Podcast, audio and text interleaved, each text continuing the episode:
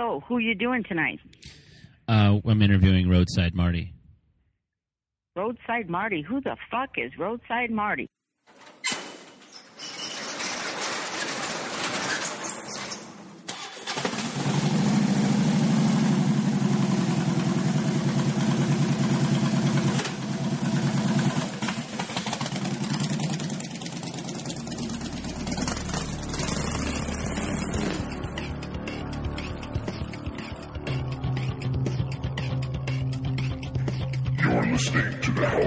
Podcast with your host, Jason Hallman.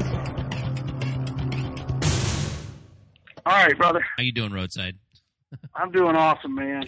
Cool. I want to thanks for putting some time in your day so we could talk. I don't know. Have you had a chance to listen to any of the other episodes? No, I haven't. Man, I'm so far out of the loop. With social media and all that, people always get on me about how I don't update my Facebook or I don't do things, and man, I'm the world's worst. Well, you're like a one-man show, aren't you?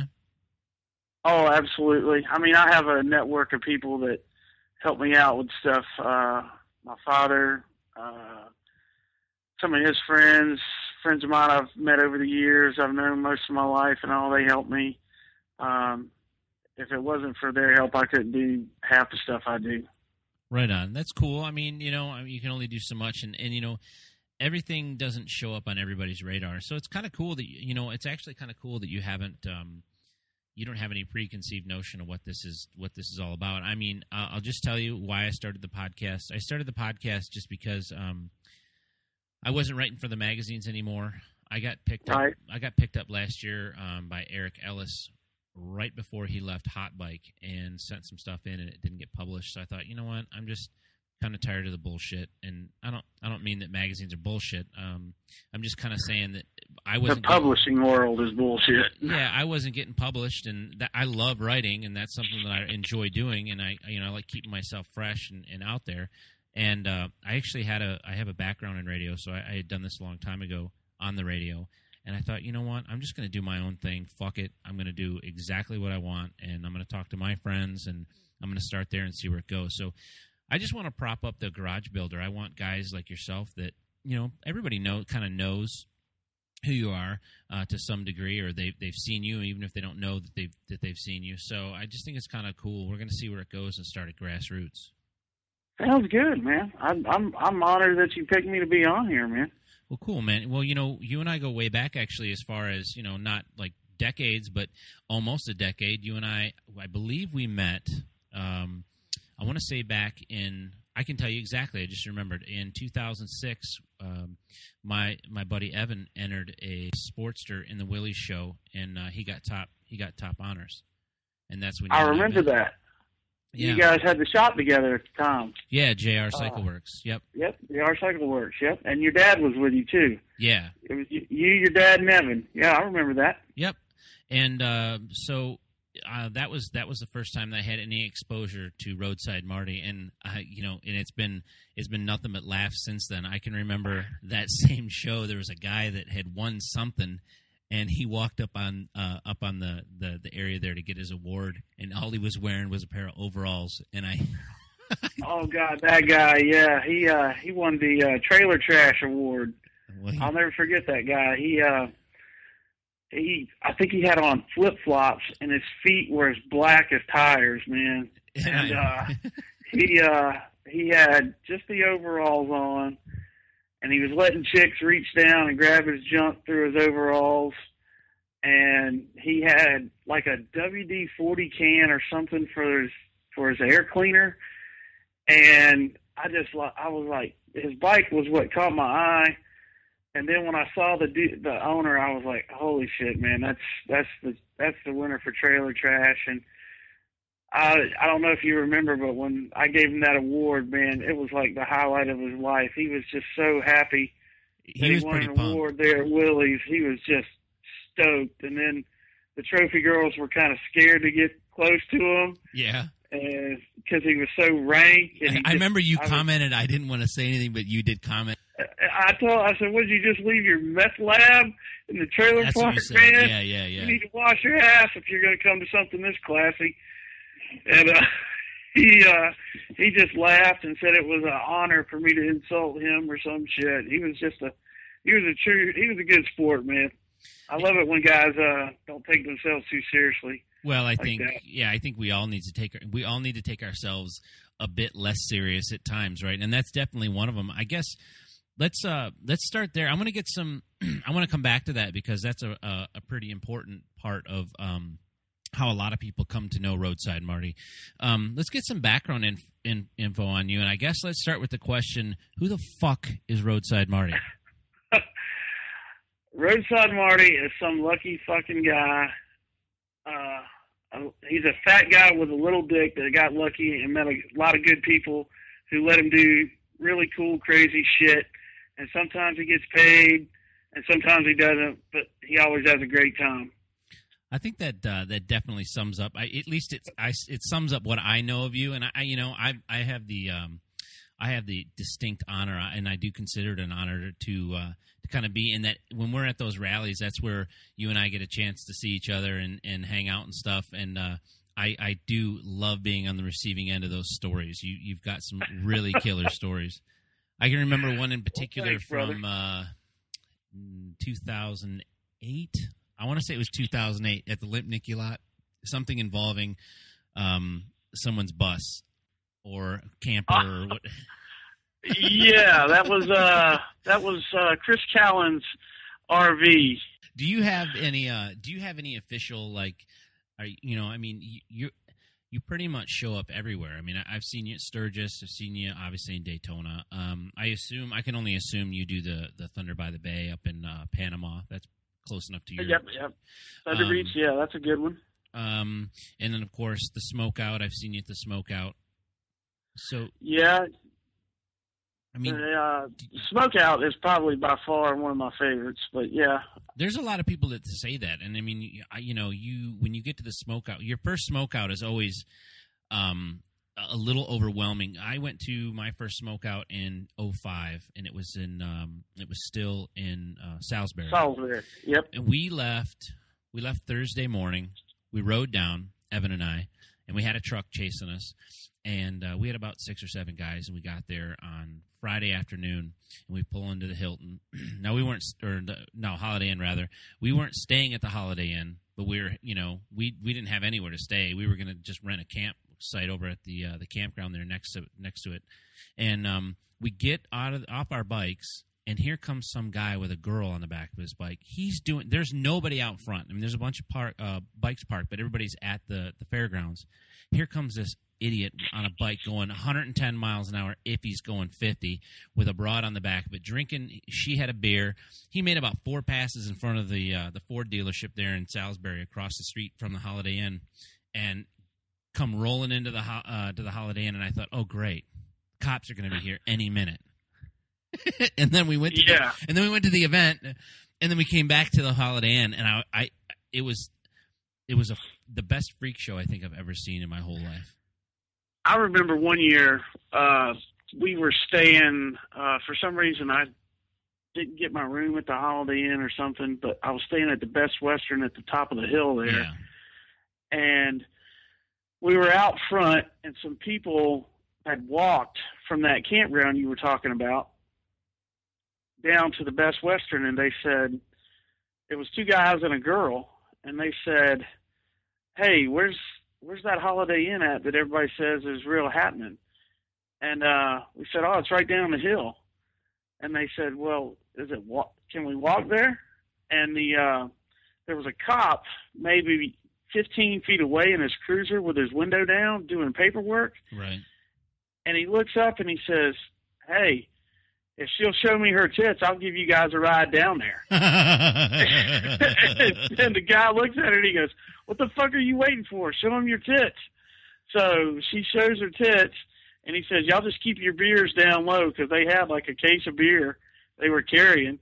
And he put them in the back of the squad car and drove them down to the Holiday Inn and said, whenever y'all are ready to come back, just come stand out there by the road, and I'll come pick you back up. That's great. They were like their own personal taxi, man. Salisbury was kick-ass. That town, we had a lot of fun there. Yeah, and I had gone to a couple of them there, and, you know, I don't know the circumstances surrounding why it's not there anymore, and it's cool. I mean, you know, things evolve, you know what I mean, and they have to change in order to grow and things like that. But, my God, the tolerance of the people at the Holiday Inn and the tolerance of the police officers, I mean, It was unreal. I saw one particular person get pulled over in front of the Holiday Inn. There was everybody was there. It was like Saturday night. It was like, you know, the crazy night. It was, in fact, Saturday night. And got pulled over, and they were doing a road sobriety test. And they're like, no, touch your nose. And this person was not being very compliant. And they grabbed his hand, and they're like, no, touch your nose, you know. And he ended up going to jail just for being absolutely belligerent. But, I mean, they were almost walking him, like coaching him through how to pass this roadside sobriety test. So that was an interesting group of events that were there. I mean, I think it was in Salisbury, what, about 5-6 years? Because prior to that, it had been two other places, hadn't it? Well, the very first one was in, like, Pigeon Forge, Kentucky, and then they had it once in Cherokee, and then they moved it to Salisbury. Yeah. And after, I believe it was a county commission or a city council that voted to shut it down and not have it again, and which was horrible for the town because everybody loved having us there. They really did, from the locals all the way down to the businesses. Everybody loved it. So they had it for 1 year in a place called Moxville at the drag strip. I think that was Farmington. Yeah, I remember that. And that was a disaster. And then that's from there, he found the Rockingham location, Edge, the promoter did. Yeah. And moved it there, and that is just such a great fit. I mean, the track really welcomes us. They don't say anything about the wet T-shirt show. The only thing they ask me is, whenever I'm up there on stage, just no simulated sex acts. I mean, dude, so they can get completely naked, and I can say fuck and shit however many times I want on the microphone, just as long as the chicks don't fucking start having a les fest. So, I mean, dude, you gotta like a place like that. Exactly. So how did you get hooked up? I mean, how did you end up being the unofficial, official MC of every fucking motorcycle event that involves girls and motorcycles and girls taking off their clothes and just absolute people having an actual real fun time? Oh, well, the whole MC thing started out, actually, me and Willie, who owns Tropical Tattoo, me and him have been friends for many, many years. Probably for the last 13 years, we've been really good friends.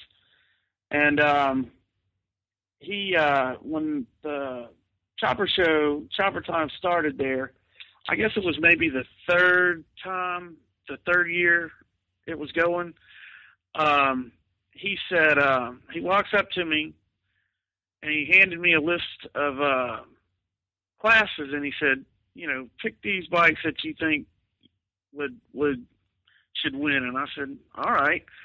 So I walked around and I picked out the bikes, and I came back and I handed him the list, and he started laughing, and he held up his list, and we picked the exact same bikes. So he looks at me and he says, congratulations, you're the judge for life now. So I was like, all right.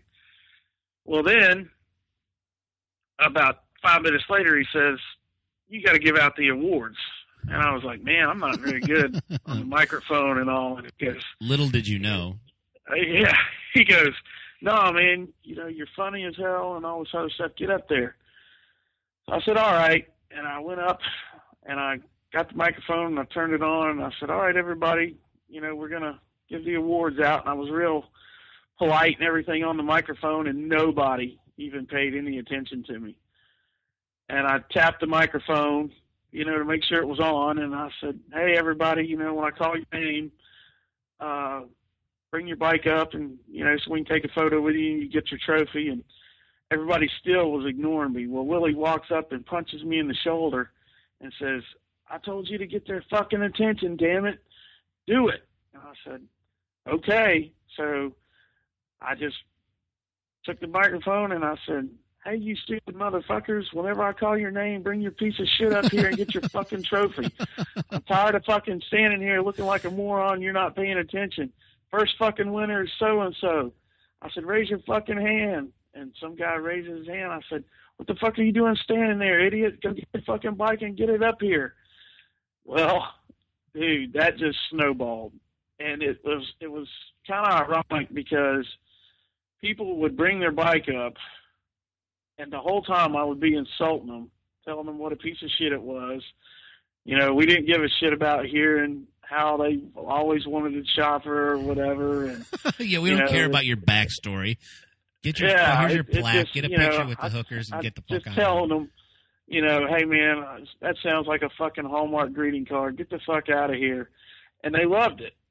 So from that, it just grew. You know, people were like, man, that dude at the chopper show, he's crazy.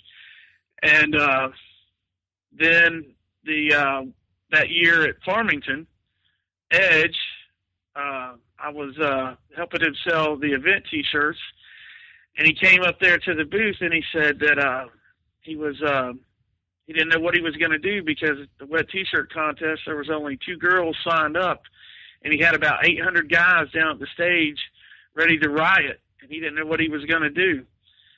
And I just pulled him to the side, and I said, man, do you want me to take care of this? And he said, what do you mean? I said, do you want me to take care of it or not? And he said, sure, do what you got to do.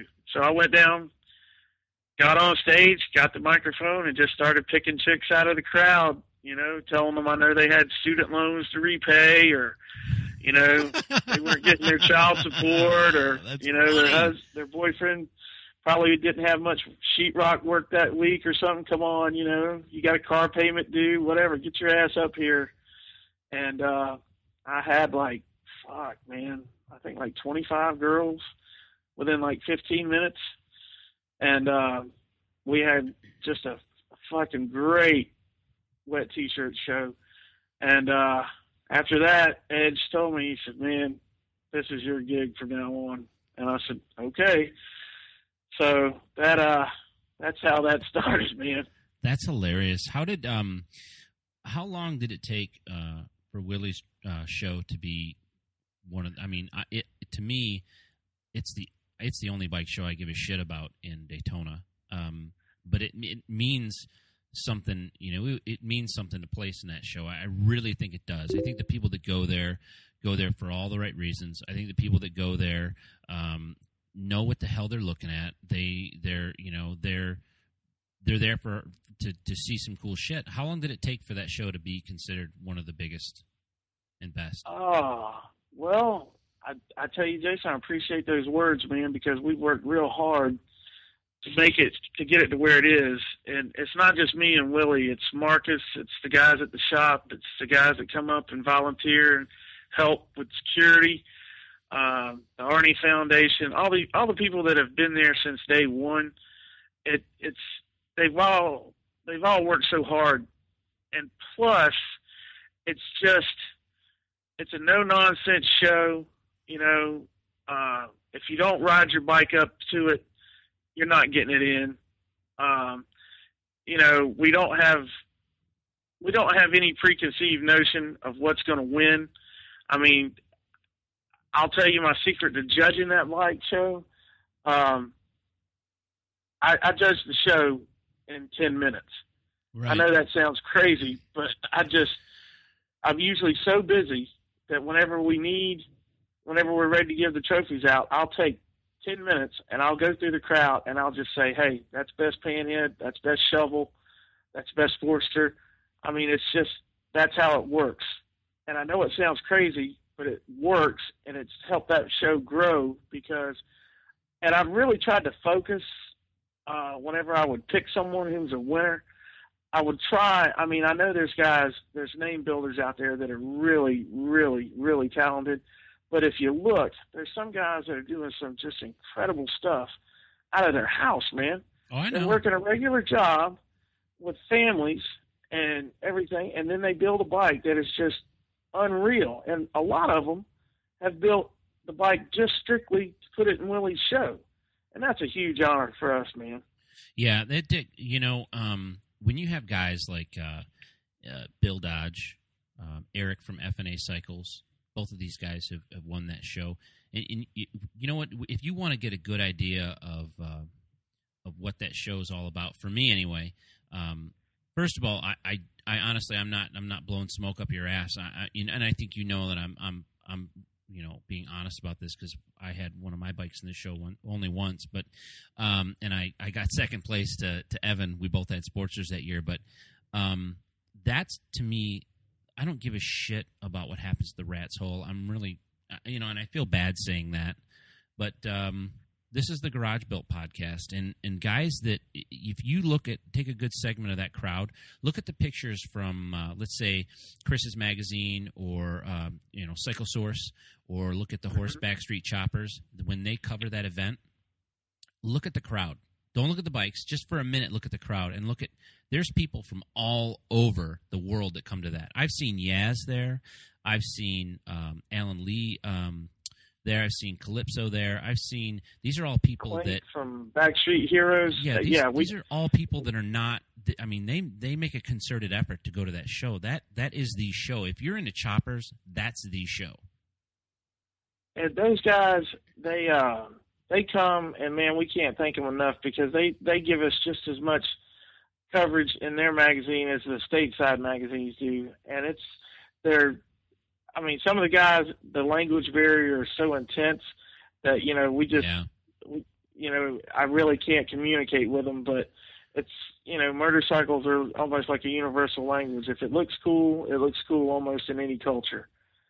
And we really enjoy having them there. And, you know, there's been a couple times we've taken the guys from Vibes, Shinya and Yaz, when he was with them, out to Willie's house and let them shoot a couple of ARs and everything. Right. And man, welcome to Florida, motherfucker, right? Oh, yeah. Oh, God, they fucking loved it, man. Because, you know, most of the time over there in Japan, they couldn't do something like that. No, you know, that's a funny thing you say that. One of my best friends lives in England, and I brought him over here, and I took him up in Michigan, and I took him up deer hunting. I put him down on the ground and in a deer blind 100 yards away from a bait pile. And, you know, I mean, we take things, I don't think we take things for granted. I don't want to say that because that sounds all hogwashy, but we can do some pretty cool shit over here. Yeah, we can. It is truly the greatest country in the world, I think, man. Not to take anything away, because I've been all over the world, Europe, Asia. I mean, I love it. I love traveling, but, man, for me, I couldn't live anywhere else. I do love the States, man. I was in the Army for 4 years. I love my country, man. I'm proud to be from here. You know, something that maybe a lot of people don't know about Roadside Marty is that you're a hell of a builder, dude. You've built a couple of bikes that, for me, are, I mean, they're right up there with any you know, pro level builder that's all they do, that you know, that's what they're known for. Your Purple Haze bike. That bike, that Panhead, that's an amazing bike, dude. I crawled all over that thing looking. Please don't take this as an offense, but I was fucking shocked when you told me you built that because I didn't know that you did that. You know, I knew, and we had known each other for 3 or 4 years when when you built that bike, and that bike is flawless. Well, thanks, man. No offense at all, man. I take that as a huge compliment, especially for someone like you. I mean, your CFL bike that you did still blows me away, man. Oh, thanks, man. The that bike came about kind of by chance. I've owned that motor for probably, I think it's 26 years now. Jesus. That was my first big twin. And me and my father built that up from pieces. It was a true swap meet special. And over the years, it had been all kinds of styles, man, from a chopper with an extended Harley Springer and apes to a full dresser with disc brakes and electric start and bags and a windshield. And Bobby from French Kiss Customs, he taught me and him hit it off. We've been friends for a few years, and he kept bugging me. He said, "Hey, man, when are you going to let me do a paint job for you?" He's talented, very talented. Oh, very. Just extremely talented. They're one very of those, underrated. Yeah, well, you know what? I was thinking about guys like Bobby and Brian from French Kiss, and guys like, you know, Dwayne Ballard, and I don't think they're underrated. I think they fly so far under the radar. I mean, dude, French Kiss Customs makes some beautiful, beautiful artwork, and they're good fabricators too. I mean, they build bikes too. Yeah. And you know, they do. They don't have like a professional type paint booth, man. They do that stuff in a two-car garage with a box fan and a little tent set up out of PVC pipe and plastic. I mean, those dudes were just they just kill it. Yeah. And so I told him, I said, "Yeah, man, I'll let you. You know, I'm gonna redo my pan head here soon, and I'll let you paint that." He said, "Okay." Well, I mocked the bike up. I got the tank and the fender like I wanted it, and I was like, and I took it to him. And he asked me, you know, I told him I wanted it purple with lace panels, and you know, and he started asking me all these technical questions if I wanted it interlaced or if I wanted it woven or something. And I just looked at him. I want it fucking painted, man. Hey, man, just do what the fuck you do. I don't give a shit. That's the only way you're ever going to get anything worth a shit, in my opinion. Exactly. You just let a true artist do what they do. Yep. And when I got that paint job back, man, that's what set the platform for that bike. Because in all honesty, man, I was just going to bead blast the cases and, you know, a little bit of new chrome here and there. But when I got that paint job, you can't. I just had to step it up, man. I said, holy shit, I can't just do a half-ass bike. So I took, and I had the cases, the heads polished, anything that could be chromed was chromed. Hell, the guy even chromed my damn clutch basket, dude. Yeah, I remember that. Yeah. And I really thought that bike out, and once I committed to doing that, I really went all out. I mean, chrome hardware, the polishing, the chrome, all that. And man, I tell you, it was worth every penny, because that bike, I can still, after it's been together for probably 4 years, isn't it? Yeah, about 4 years now. And man, I can still just look at that bike for hours and just, you know, get lost in it. That's awesome. It is truly one of my favorites. Well, and you know, I don't know if you know this or not, but my dad was a builder back in the 70s, and you know, back then. Oh, yeah, I talked with your dad at Daytona that one year, man. Great guy. They didn't have all the resources that we have, you know what I mean? And no, they didn't. And when I look back, there's not enough pictures of my dad's bike that he built when I was a little kid in our basement, but the detail work and the polishing of the bolts, and like you were saying, you know, how you said that you got the paint back and that made you up your game. That's an exciting part of any project, and I don't care what project it is that you're doing, but when one thing happens and you have that moment where you're like, holy shit, if I do this, looks good enough that if I do this and this, this is going to be off the rails. And that's what's cool about this industry. You know, I appreciate a guy that you can lock him in a room and give him some raw materials and some tools, and he can ride a bike out the other side. I give it up, because there's only a couple guys, in my opinion, that I know of that I've seen him do it, and I know they can do it at a very high level. But, you know, when you got a garage builder that's putting something together, and that's really who this podcast is for, a garage builder like that, when you have that one thing that happens and you're like, I got to up my game, that's the game changer right there. That's what makes the product at the end.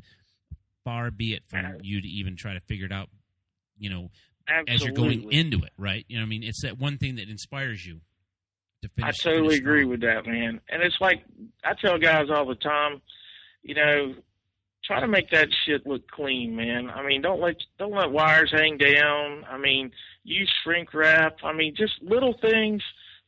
The devil is in the details, man. And I tell guys, they don't have to build bikes for a living to make something really nice. No, some of the best builders around didn't start. I mean, everybody started out in the garage, let's be honest, in one way or another. Exactly.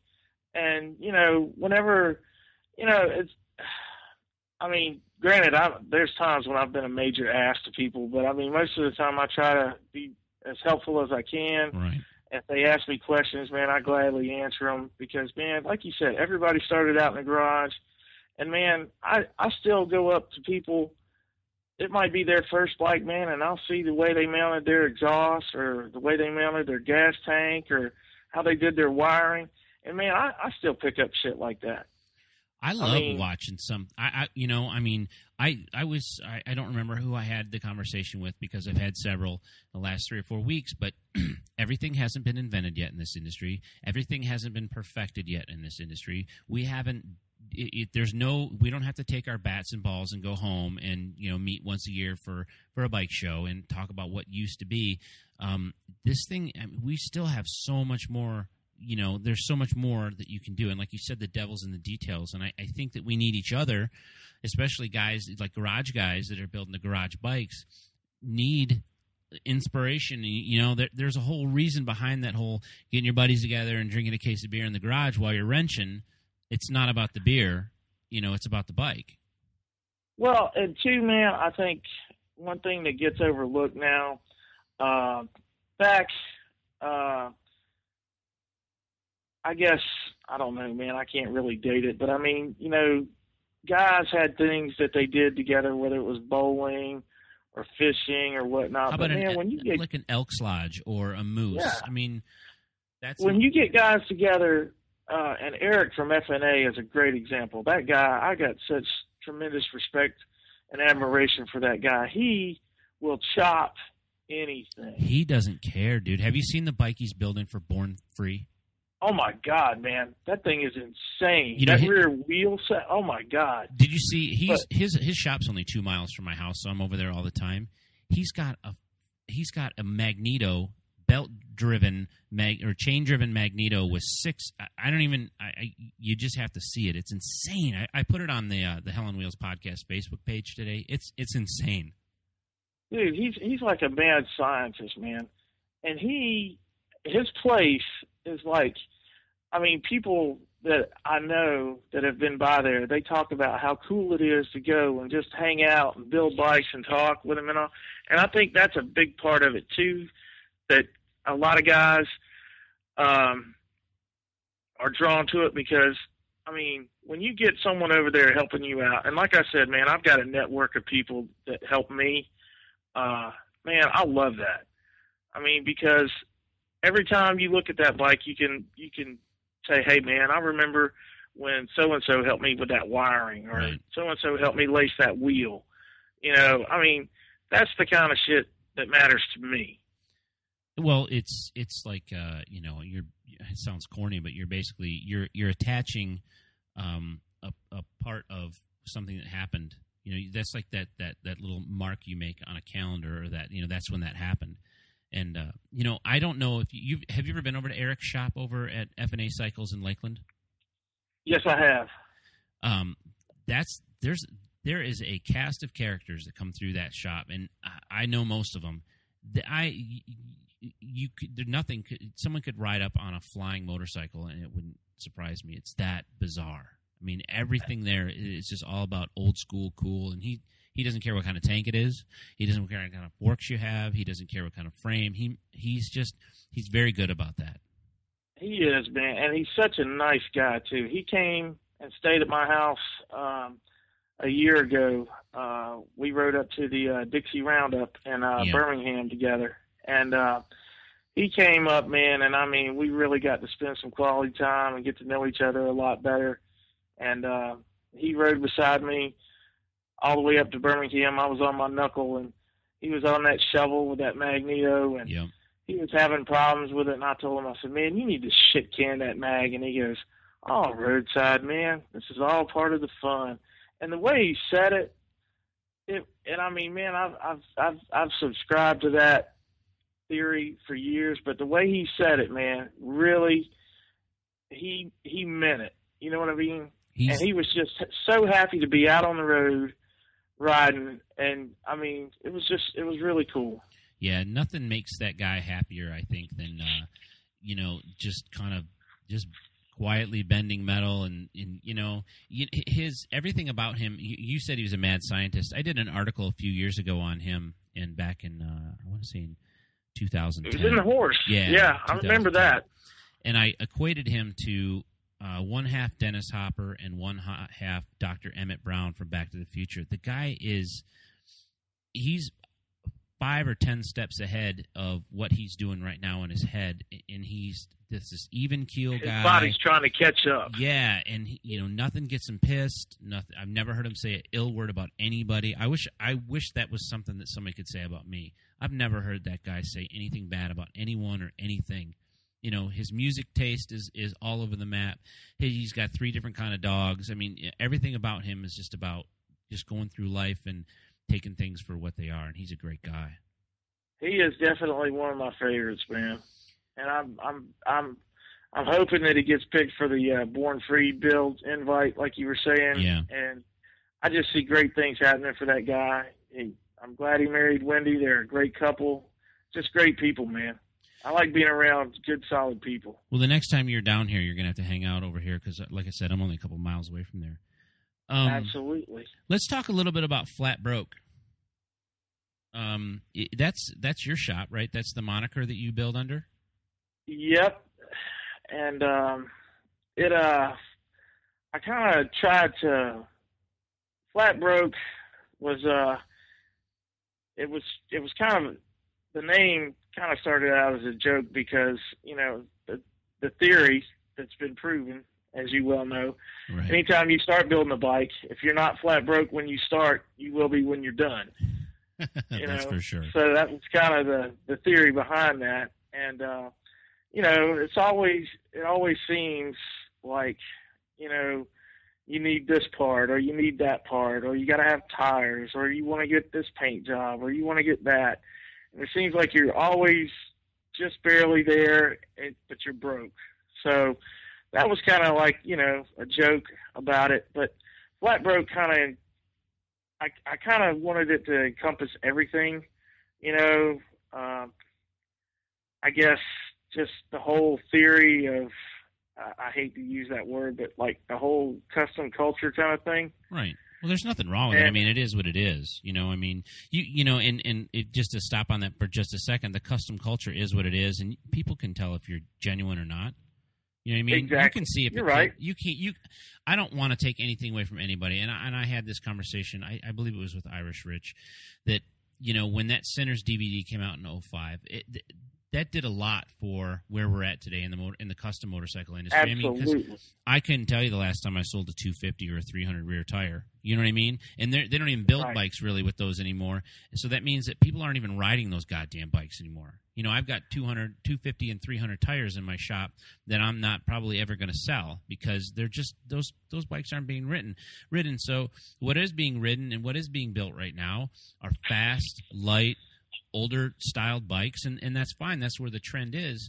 But you can tell when a kid just bought his first Johnny Cash album and you know started buying lay red like hair. He's trying too hard. Yeah, and I don't want to take anything away from those guys either because I can remember when I bought my first Johnny Cash record, and I'm sure you can too. You know what I mean? Yep. I you know that there's a change that occurs, but. You know, so the custom culture thing, there's nothing wrong with that. I mean, you know, it's how genuine you are, and eventually people find that out anyways.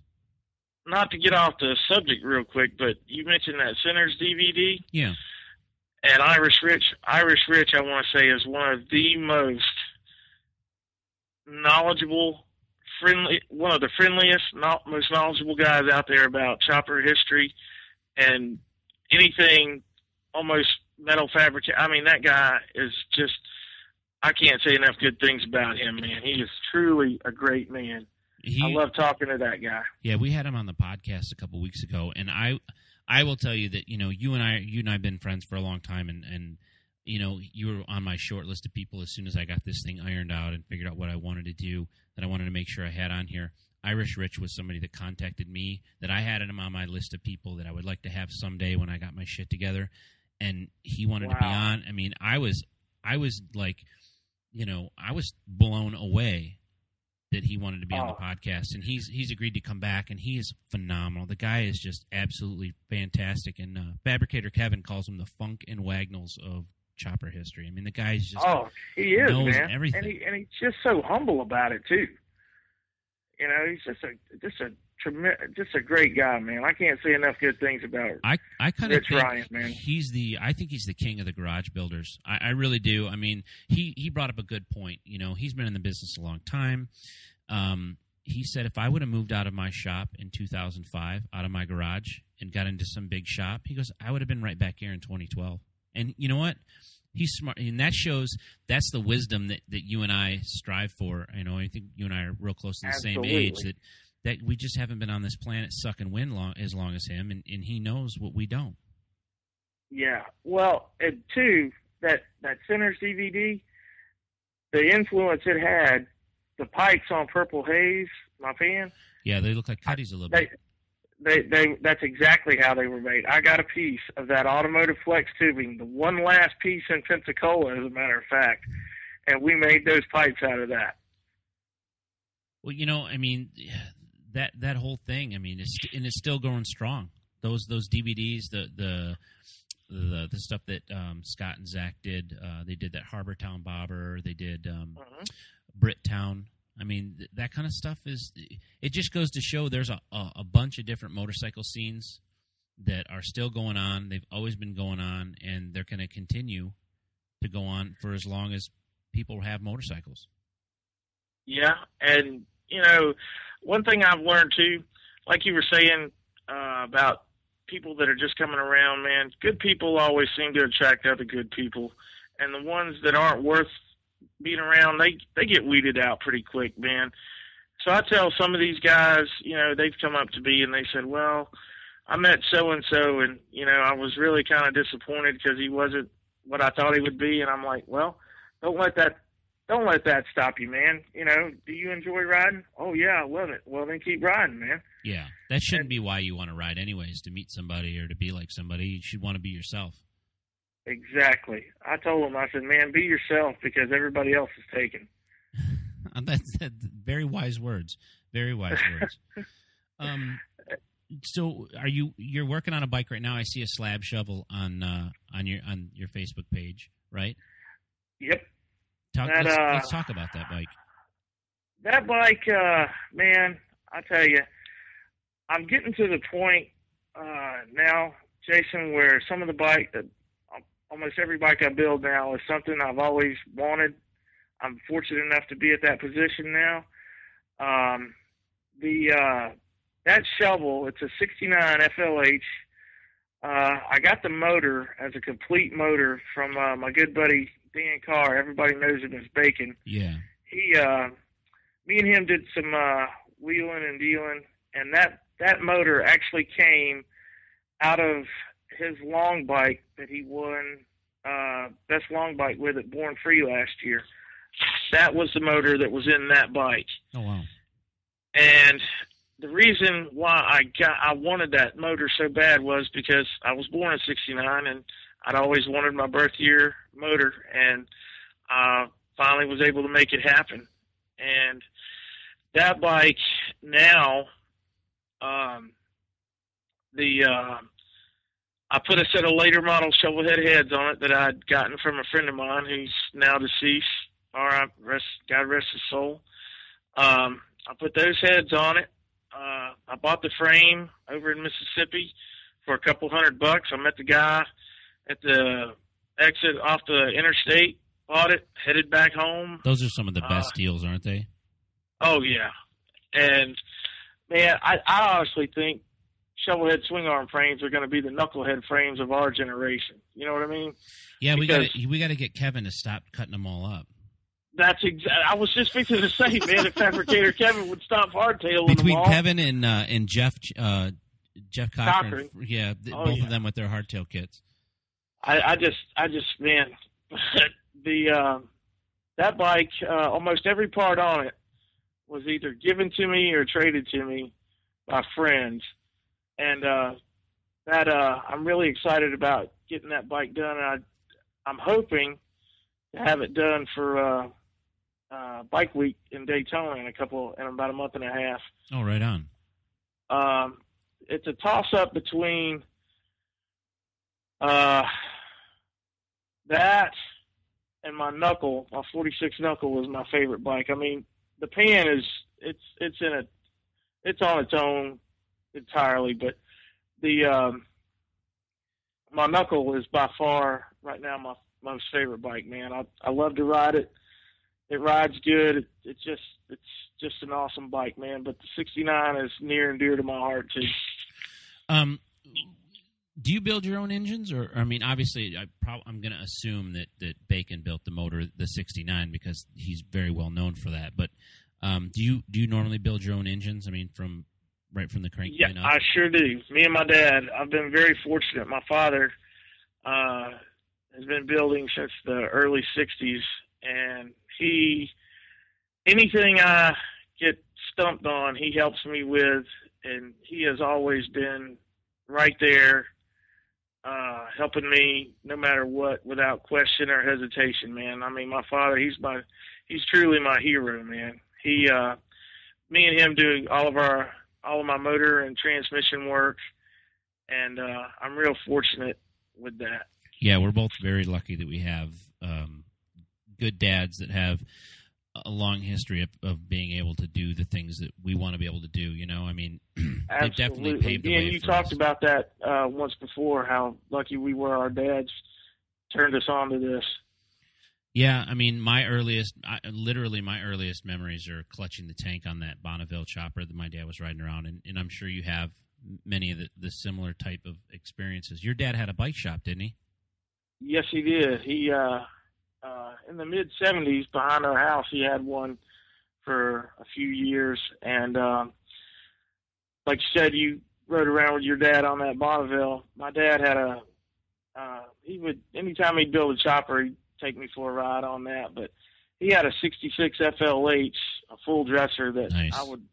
we'd ride on. And he just gave me that bike, a couple of years ago. And, I'm just going to get it running as it is.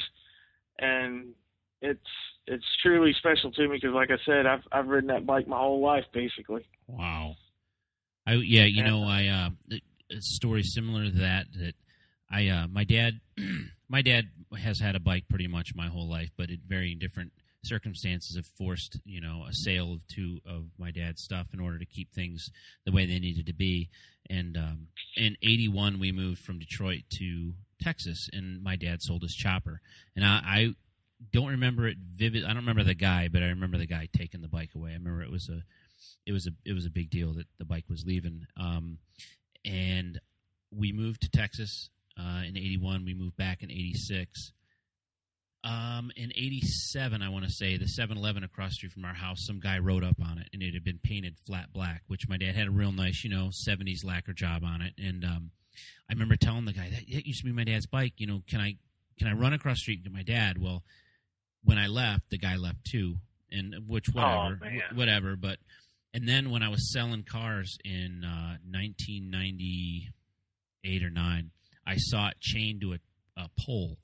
And I went to go, same thing, I went to go back and check it out, and it was gone. And that's one of those bikes that, you know, at some point, I'm sure it's around somewhere. Someone has it, at least a part of it, you know. But that was back, you know, our dads didn't have a catalog like we did to where you could just order whatever you wanted, you know. They had to build their own girders. They had to rake their own frames. And they didn't have NC machines that they could just, you know, mill and lathe and stuff. If they did have a lathe or a mill, they did it by hand. And there's something to be said for that kind of craftsmanship. Oh, man. I mean, some of the bikes that I've seen that my dad built and some of his friends built, I mean, they'd hold up to anything out there today, structurally, mechanically, aesthetically. I mean, they were just truly pioneers, man. And, I mean, that's where I get the inspiration for almost everything I build is my dad and stuff that he's built. And guys like him and your dad, I mean, those dudes, like I said, they were pioneers, man. They They pave the road. All we're doing is patching the potholes, man. I like that. Besides paying for it, what do you think's the toughest part of building a bike? Where's your roadblock? What's your Achilles heel? Time. I mean, I have the connections for parts and whatnot. I mean, it always seems if I need a part, I find it, right, either through a friend or it just comes to me some way. But it's mostly time for me now. That's a good problem to have, I guess, as far as, you know, the not a lot of resources and stuff that we're lacking. Have you ever done any sheet metal, like build your own fenders, or do you generally start with a pre-made piece or a vintage piece and modify it? That's a good question, man. My father is a retired union sheet metal worker, and I mean, I've been around metal working my whole life, but I'm just horrible at it. I mean, I've never been able to just have that touch with it. So I usually take something, it's like frames. Right. If it's not a Harley frame, I'll use a Paco frame because I've had good luck with them. Purple Haze, my pan, I've had that Paco frame for almost 17 years now. Right. And I mean, it's, I've never had a single problem with it. And I like using their gas tanks too. I kind of like to take things that are already made and massage them to a different way or whatnot, whether it's a stock Harley piece or a custom piece. But I tell you, I have just tremendous respect for guys that can pound out or hand hammer a gas tank or a fender or a frame. I mean, that's true talent to me. I just don't possess it. I've taken a sheet metal class and I built a fender and a tank side, and I can do one side of a tank, but I probably could learn, but I've never been able to replicate that second side of that gas tank. And you know what? I believe that the way that things are supposed to work is that everybody has a niche and a purpose, and right. I have too many good friends that are good sheet metal workers and can build a nice gas tank and can do nice fender work. I'd rather just kind of incorporate. It's the old thing we were talking about, where you have when you look at your Purple Haze bike and you can remember that someone helped you run this wire, helped you reroute this so it looked a little more aesthetically pleasing. When you have a guy, you say, you know what, my friend Eric. My friend Eric Gorgeous from Voodoo Choppers, he built that fender for me. Or, that guy is, yeah, let's mention Eric. That's a true metal master. From what I mean, I've seen that guy just do some incredible stuff. I mean, it's unreal. And like you said, man, I mean, not to interrupt you, but like you said, there's certain guys that have their niche, like Fabricator Kevin, one of the best welders I've ever seen. Eric, one of the best metal workers I've ever seen. Dan Rodell, one of the best engine guys I've ever seen. I mean, yeah, like you said, there's certain guys that have their niche that just truly excel at it. Yeah, and that's the one thing that I always, if I can fault our industry for. Our industry is very strong in a lot of ways, and a lot of people don't give it credit for being strong in the ways that we are. But sometimes I feel like the right guys don't get the right amount of credit, and I agree with you. A guy like Kevin is never ever going to put himself. Fabricator Kevin is never going to put himself in front of anybody or anything. He's almost humble to a fault. The guy is so fucking talented and such a. I mean, he truly is one of my best friends, and I've been friends with him since 2004. And him and Eric and. I treasure every, when I get to work and do stuff with him, because he's so talented and humble and nice, and it's not about anything other than just kind of just doing this thing that we love to do. Kevin Verkest is another one that's like Rich Ryan. He's one of the friendliest, down-to-earth, genuine people I've ever met. I mean, man, he's never too busy to answer a question offer, give you advice. Or I mean, he's just good advice. He's too. Just a great man. I mean, I'm fortunate to have him in my life as a friend, like you said. You know. Are you doing anything like official with magazines right now? Or I mean, are you on staff? Are you writing? Are you obligated? Is there a promoter that owns Roadside Marty that you know you got to be at certain shows? Or when we see you at all these events and all these guys see you at these events, are these things that you're going there anyways and you just want to be part of the party and part of the fun? Well, I basically. I don't really. I have a title with Cycle Source Magazine as the Southeast editor. Right. Chris Callen is a tremendous talent. He's a great friend. He's a true brother to me. He has done so much for me. I also, every once in a while, I contribute to the Horseback Street Choppers. Hammer, Englishman, Steve Broyles, those guys have always treated me like family and just been, I mean, I can't say enough good about them. I would do anything for those guys just like I would for Chris. I'm fortunate that they both allow me to contribute to them. I mean, as far as me being like an employee, no, I guess you could qualify me as a freelance guy. Right. But, and at the events, I'm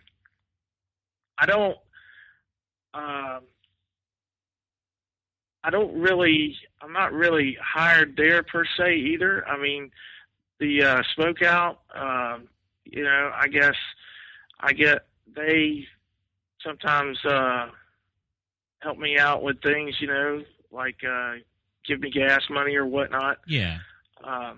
But I really do Daytona twice a year and for the Chopper Time show at Willie's. And, you know, Willie Perry is just another guy that is one of the ones I don't think gets a lot of recognition for everything he does. And he treats me like a son, man. He's just a great man. I love him and his wife, Jean, tremendously. I do Daytona twice a year, the Smokeout,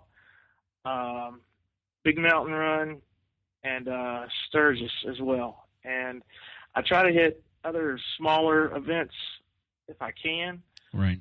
Especially if someone I know, you know, tells me, hey, man, that's a great party.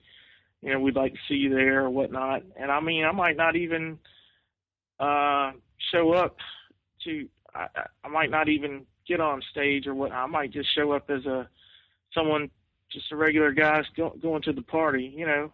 You never know where you might see me, man. And I tell people all the time, if you see me somewhere and I don't say hello, it's because I didn't know you wanted me to. You know, so if you see me, come on up, say hello, man. So, I mean, the one thing that I think is kind of ironic about your situation is that everybody kind of knows who you are, and everybody, if they don't know who you are, they've seen you, and you definitely have some very high quality builds. Do you consider yourself a builder? If someone says, you know, what do you do? Do you consider yourself a builder, or what do you consider yourself? I mean, obviously you consider yourself, a good guy and what, but I mean, like in the industry. Wow, man, that's a really good question. I don't consider myself to be a builder per se, I guess, in the sense that most people would define that. I mean, I build motorcycles, but I'm not a builder. I guess I'm really just a true, I hate to say motorcycle enthusiast because, man, I like to think of myself as a biker, but, right. You know, motorcycles are such a huge part of my life, man, that, you know, building, riding, buying and selling parts, helping people build their own. I mean, motorcycle people are my people. I mean, that's who I love. That's my extended family, man. I mean, motorcycles have given me way more than they've ever taken. Right. And I just I don't know if I answered that. Well, yeah, I mean, you know, you did. You answered it exactly how I thought you were going to answer it. I mean, you know, it's kind of a that's the one thing when I said that we do a lot of things right in this industry, and I know that this podcast, there's a lot of people that aren't in the industry that are listening to this podcast. You know, a lot of our listeners are garage builders, guys that are on the, you know, the Chop Cult board and Club mm-hmm. Chopper and things like that. But, you know, they want to be validated when they build something. They want to know that they did a good job. And really, that's what that's about. When someone wants to show you, when someone wants to show Roadside Marty their bike they built, there's something to that. There's an emotional attachment to that where they're not looking to be, just you going over and taking a look at their bike means something because they know that you're around the industry. And whether or not you view yourself, and it doesn't sound like you view yourself in any professional capacity, you're part of this industry, though. You move through it and you help carry it along.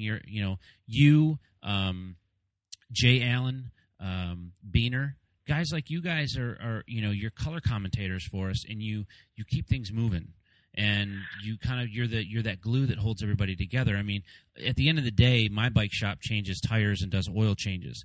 At the end of the day, Evan's shop builds a lot of really cool choppers, but we've got someone like you that kind of pulls everything in between two of us, you know, that brings everything together, so we can get in the room at one time and have a party.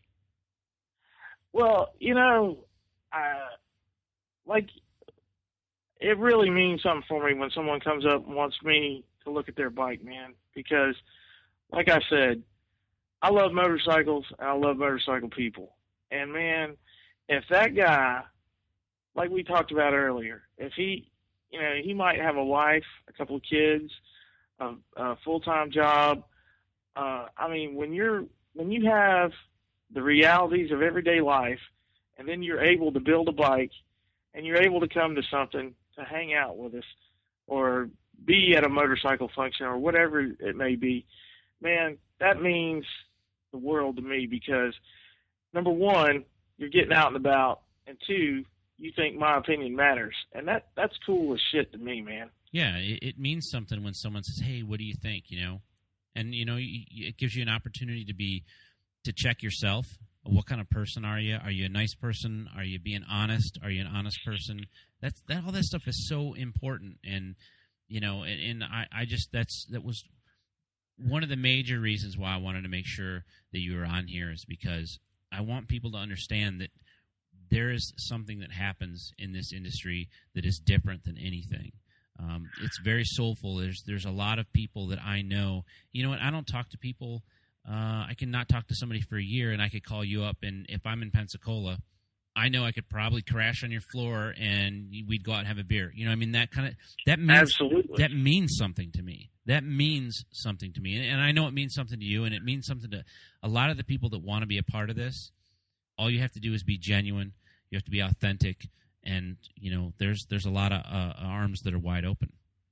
Absolutely, and you know, like I said earlier, man, just be yourself because everybody else is taken, and it's really neat because, like you say, man, my house is kind of a stopping point for a lot of people. I mean, I've had everybody from George the Painter to Beener, to Don Wood, to, I mean, Darren from Slinging. Man, my house has had so many house guests. I mean, I wish I could take a wall and have them sign it. You know what I mean? It's not a bad idea if you could find a wall that was that you could tolerate a bunch of magic markers. I'm telling you, these guys, man, I tell them, if I'm at work, I'll tell you where the spare key is. Make yourself at home. Right on. Well, cool, man. So we're going to be able to see you here in a few weeks or a couple months here in Daytona. We're going to be able to see you definitely at the Smokeout, right? You're going to be at the Big Mountain Run. Sturgis in August? You're going to possibly Sturgis, yeah. I'm still trying to get time off from work for that one. And then we'll see you again in Daytona in the fall, right? Absolutely. Daytona is a requirement because if I didn't, Willie would probably send out a hit team for me. Yeah, we'd have to go to Pensacola and go snatch you up. Well, listen, man, this is a perfect place to stop. We've been doing this for an hour.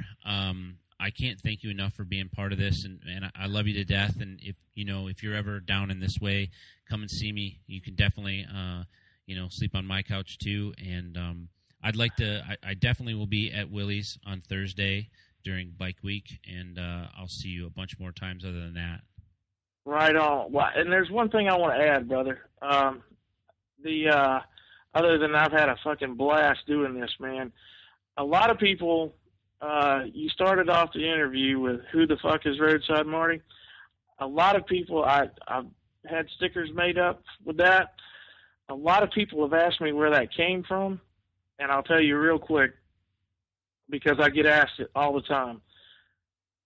One year at the Chopper Show, Indian Larry, Paul Cox, Keno came by. And then on Saturday, Last Resort had their bike show when they were still having it. Oh, yeah, I remember that.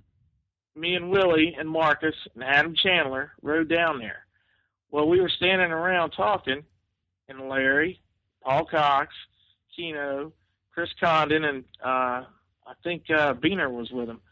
They walked up and started talking to us, and Larry was standing to my immediate left. And he asked Willie, he said, hey, he goes, who gives out those? Who picks the winners at your show? And Willie said, Roadside Marty. And without skipping a beat, and he was standing right beside me. Indian Larry looks at him and says, who the fuck is Roadside Marty? So for years, man, that's always been our inside joke. That's a great story, and I appreciate you sharing that with us, man. That's very cool. I got to meet him. In 2004 in Daytona, and probably the coolest part about meeting him was that I was introduced through a mutual friend. So it was really kind of a neat deal. It wasn't like I had to wait in line. I actually got a chance to talk to him. But he wanted to let me take a picture with him. And right when my dad went to shoot the picture with him, someone called his name. So there's a picture of me and Indian Larry with Indian Larry turned sideways, going like, "I'll be there in a minute." So the only picture I have of me and Indian Larry is of the side of Indian Larry's. He's got his arm around me, and we're standing there, and he's got his head turned talking to somebody else in the background. That's awesome, man. He looked right at Willie when he said that, and Willie said, that's him right there. And he looks right at me, and he said, well, don't I look like a fucking asshole? And I said, oh, it's all good, man. So it was rather comical. Yeah, he was a sweet guy. Well, Roadside, man, I love you to death. Anything you ever need, you can call me and a million other people in this industry, and we'll talk again super soon here. And I'd love to, let's see, maybe we can get you back on here at some point in time, or maybe I'll bring my podcast kit with you and set up a live remote from the Chopper Show. That would be kind of fun, too.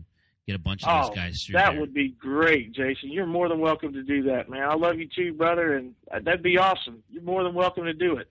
Cool. I was thinking about that the other day, and I may take you up on that. I think it would be fun, and I think that by that time, we're this podcast.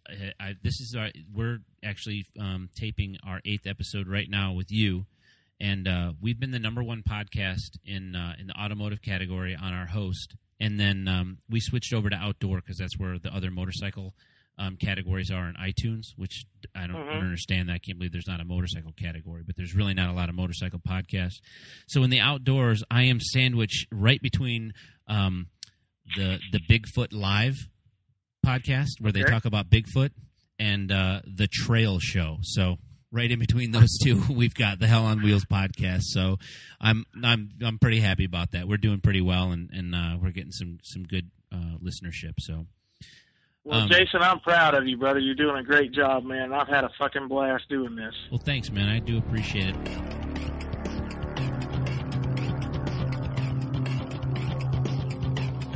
You have been listening to the Hell on Wheels podcast with your host, Jason Holman. Thank you for listening. Remember to rate us on iTunes.